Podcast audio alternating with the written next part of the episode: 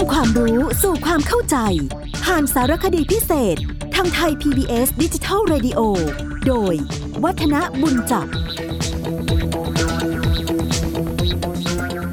สวัสดีครับท่านผู้ฟังครับ ผมวัฒนบุญจับมารับหน้าที่ดำเนินรายการ แล้วก็หาเรื่องที่น่าสนใจมาพูดมาคุยให้ท่านผู้ฟังได้ฟังกัน วันนี้เราเอาพระราชพิธีเกี่ยวกับประทีปโคมไฟ ก็คือพระราชพิธีจองประเรียงมาคุยกัน ซึ่งก็ได้เรียนให้ท่านผู้ฟังได้ทราบไป ถ้าวัดฟังกันอย่างต่อเนื่องนะครับว่า ในส่วนของคำว่าจองปรเรียงเนี่ยก็แปลว่า ยกน้ำมันนะส่วนศัพท์คำว่าปรเรียงนี่ก็คือไขข้อพระโค หรือว่าไขข้อวัวนะครับ แล้วในสมัยก่อนนั้นก็มีพิธีกรรม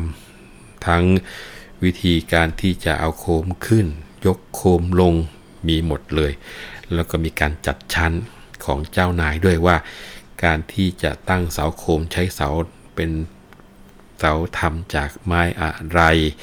มีการประดับตกแต่งอย่างไรนะครับ เราคงจะต้องบอกว่า แม้จะมีการที่ทำพิธีจองประเรียงกันมาอย่างต่อเนื่อง แต่ว่าก็มายกเลิกในรัชกาลของพระบาทสมเด็จพระจุลจอมเกล้าเจ้าอยู่หัว แล้วก็มาฟื้นอีกทีหนึ่ง ในปีสุดท้ายของรัชกาลของพระบาทสมเด็จพระมงกุฎเกล้าเจ้าอยู่หัว ในพุทธศักราช 2468 นะครับ ซึ่งในบ้านเราถือว่าพระราชพิธีจองเปรียงนี่เป็นพิธีบูชาพระผู้เป็นเจ้าทั้ง 3 ของพราหมณ์ตามแบบแขกนะก็คือบูชาพระอิศวรบูชาพระนารายณ์บูชาพระพรหมซึ่งแทนด้วยเสาสามต้น แล้วก็จะยกยอดฉัดเจ็ดชั้น ซึ่งฉัดตรงเนี้ยอาจจะแทนศัก นะแล้วเสาก็เป็นบริวารแทนถวยเทพทั้งหลาย แล้วต่อมาจากการที่เราถือว่าเราเป็นสังคมพุทธนะครับ ก็ตีความหมายของเสาสามต้นนี้ กลายมาเป็นการบูชาพระบรมสารีริกธาตุในพระจุลามณี บนสวรรค์ชั้นดาวดึงนะครับ แล้วก็รอยพระพุทธบาทในแม่น้ำนามาทาที่ฝูงนาคทั้งปวงนั้นนับถือสักการะบูชา ซึ่งพระบาทสมเด็จพระจอมเกล้าเจ้าอยู่หัวรัชกาลที่สีนั้น ก็มีพระราชดำริบอกว่า การพระราชพิธีทั้งปวงนั้นควรจะให้เนื่องด้วยพุทธศาสนาดังนั้นจะเห็นได้ว่าในภาคของพิธีพราหมณ์หลายต่อหลายอย่างด้วยกัน พอมาถึงสมัยของรัชกาลที่4นั้น ทรงเติมในภาคของพุทธศาสนาเข้าไป แม้กระทั่งในการพระราชพิธีบรมราชาพิเศษที่เราได้ผ่านไปนั้นนะครับ ก็คงจะต้องบอกว่าแรกเริ่มเดิมทีนั้นไม่มีพิธีสงฆ์ แต่ว่ามาเติมพิธีสงฆ์เข้าไป ก็ในรัชกาลของพระบาทสมเด็จพระจอมเกล้าเจ้าอยู่หัวนี่แหละนะครับดังนั้นในการจองประเรียนในยุคของพระองค์ท่านก็ได้มีการเจริญพระพุทธมนต์เรามีเรียกว่านอกจากที่จะตรวจมนต์เย็นแล้วก็ฉันเช้าก่อนเวลาที่จะยกเสา ซึ่งคล้ายๆ กับพิธีทางพุทธศาสนาในศรีลังกามาก ๆ ทีเดียวล่ะนะครับ พอแต่เข้าไปสู่ดินแดนของฝั่งอินเดีย ฝั่งลังกา ก็ต้องกลับไปที่อินเดียเพื่อที่จะศึกษาพิธีกรรมของพราหมณ์ แล้วก็ต้องเป็นพิธีที่เรียกว่าทิวาลีนะทิวาลีหรือว่าทีปาวลีของฮินดู ซึ่งอันนี้โยงใยกันอย่างไม่ต้องสงสัยนะครับ ชาวอินเดียทุกครัวเรือนจัดงานฉลองช่วงระยะเวลาเดียวกันกับพระราชพิธีจองเปรียง ซึ่งมิสเตอร์ดูบัวก็ได้บันทึกเอาไว้บอกว่า ในช่วงปลายเดือนพฤศจิกายน จนถึงต้นเดือนธันวาคม ก็จะมีพิธีฉลองทีปาวลีนะซึ่งตอนหลังนี้เราก็จะได้ยินว่าเป็นที่วารีกันนะซึ่งในการฉลองนั้นก็มีการฉลองอยู่หลายวัน ซึ่งตัวของดูบัวบันทึกบอกว่าทุกค่ำชาวฮินดูจะจุดประทีปวางไว้ที่ประตู หรือว่ายกเสาห้อยโคมกระดาษตั้งตลอดสองข้างถนน เป็นงานประดับประดาประทีปโคมไฟโดยเฉพาะ แล้วก็จัดขึ้นก่อนการเก็บเกี่ยว ชาวนาก็ไปที่นาของตัวเอง สวดมนต์แล้วก็บูชายันด้วยแกะหรือว่าแพะ เพื่อที่จะขอบคุณข้าวที่สุกเต็มรวงสำหรับที่จะใช้เป็นอาหารของมนุษย์นะซึ่งพิธีกรรมตรงจุดนี้เนี่ย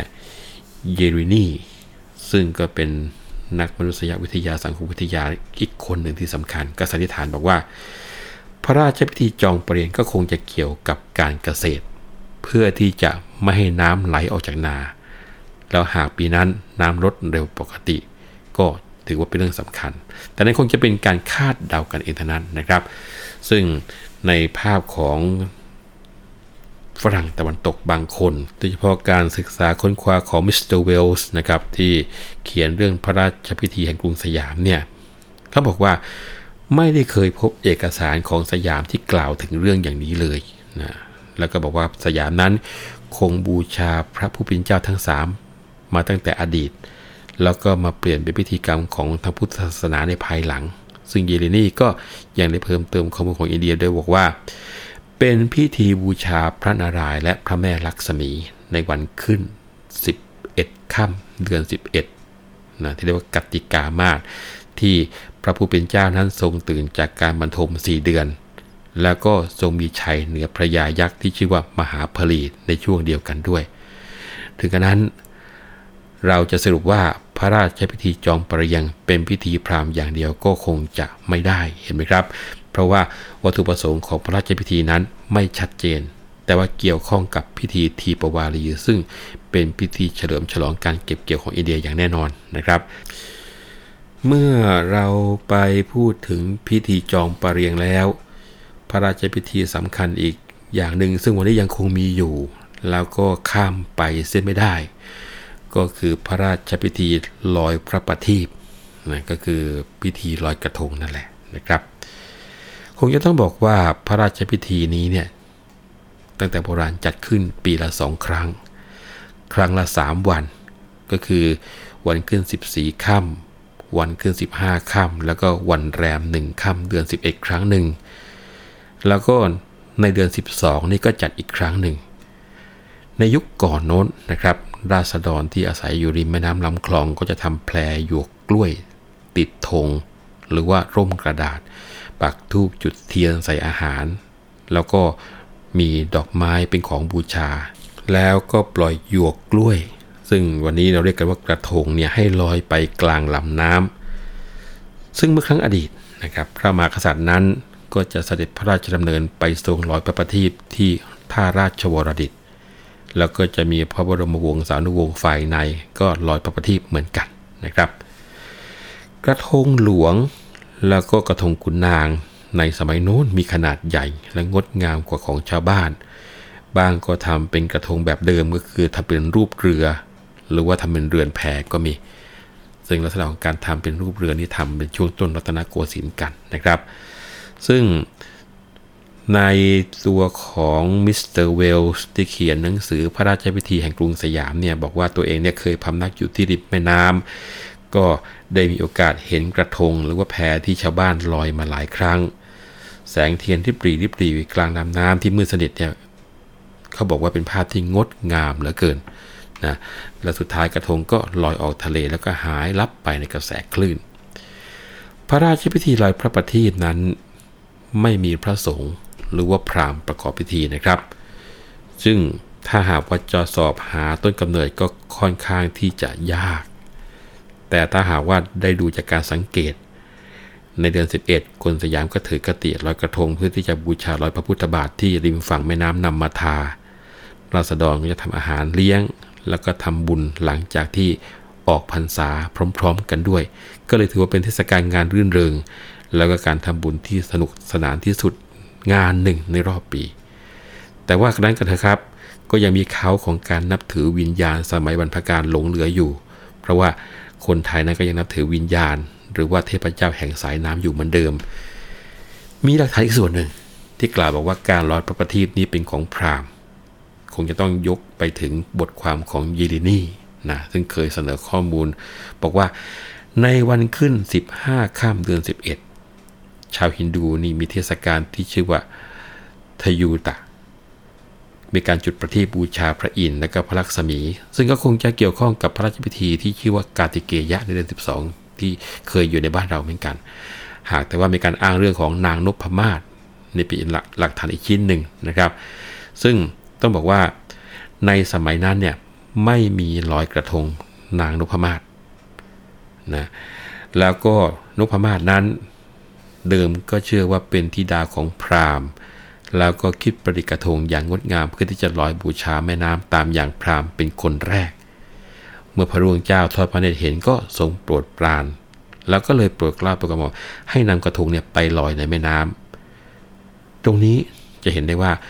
แม้พระร่วงเจ้าจะทรงนับถือพุทธศาสนา และทราบว่านางนพมาศ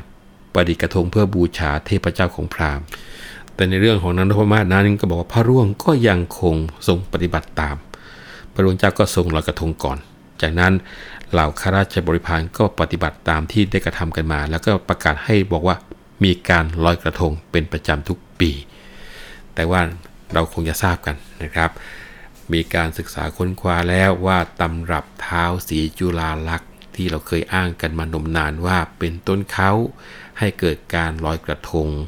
แล้วก็มีเรื่องของพระร่วงที่พูดถึงกษัตริย์ในสมัยสุโขทัยนั้น แท้ที่จริงแล้ววรรณกรรมเรื่องนี้ มีการเขียนขึ้นใหม่ในสมัยรัชกาลที่ 3 ในช่วงต้นรัตนโกสินทร์นี่เองนะครับ เพื่อที่จะมีการรื้อฟื้นขนบธรรมเนียมประเพณี ตั้งแต่ครั้งอดีตให้กลับมามีชีวิตชีวาอีกครั้งหนึ่ง โดยการที่สมมุติเอาว่าเหตุการณ์ไปเกิดในยุคของสุขโขทัย ในราชวงศ์พระร่วงเนี่ยอันนี้ต้องคุยกันให้ฟังอย่างนี้ก่อนนะครับ คราวนี้มีอีกบันทึกหนึ่งก็คือลาลูแบร์นะคนนี้เป็นนักบันทึกคนสำคัญในสมัยพระนารายณ์ลาลูแบร์บันทึกบอกว่า ในสมัยกรุงศรีอยุธยามีการลอยพระประทีปซึ่งแน่นอนครับ การลอยพระประทีปนี้ก็ยังคงปฏิบัติสืบเนื่องต่อมาจนถึงสมัยกรุงรัตนโกสินทร์ที่จัดกันอย่างเออกระเริกยิ่งใหญ่ แต่พระบาทสมเด็จพระจอมเกล้าเจ้าอยู่หัวนั้น ได้โปรดกล้าโปรดกระหม่อมให้ตัดทอนลำดับขั้นตอนของพระราชพิธีนี้ออกไป และความคิดเกี่ยวกับเรื่องของนพมาศนั้นนะครับ ก็เชื่อว่าพราหมณ์เนี่ยเป็นผู้ที่นำรอยประทีปมาสู่สยาม ต่อมาก็กลายมาเป็นส่วนหนึ่งของพระพุทธศาสนา แม้ว่าการลอยกระทงเกี่ยวข้องกับการบูชาเทพเจ้าของอินเดียในยุคหลัง แต่เชื่อว่าเดิมก็คงเป็นการบูชาวิญญาณของสายน้ำโดยเฉพาะ แม่พระคงคาที่ยังยึดถือกันมาจนกระทั่งถึงทุกวันนี้ แล้วก็เป็นไปได้ว่าการบูชาแม่น้ำของอินเดียก็เข้ากับคติการบูชาแม่น้ำของคนไทยที่มีมาตั้งแต่โบราณโบราณ เพราะว่าคนไทยเหล่านั้นอาศัยอยู่ริมน้ำใกล้น้ำแม้จะมีการลอยกระทงจะถูกผูกเข้ากับพุทธศาสนา แต่คนไทยก็ยังไม่ลืมแม่แห่งสายน้ำ หรือแม่น้ำไปได้เลยทีเดียวนะครับเอาละครับช่วงเวลาของการพูดคุยกันในวันนี้หมดเวลาลงแล้ว ผมวัฒนบุญจับขอลาไปก่อน แล้วพบกันใหม่ครั้งหน้านะครับ วันนี้สวัสดีครับติด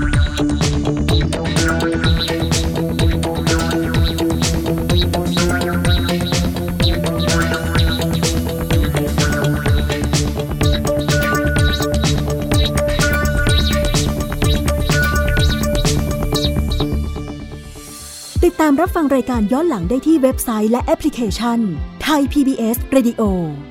ไทย PBS ดิจิทัล Radio วิทยุข่าวสารสาระ เพื่อสาธารณะและสังคม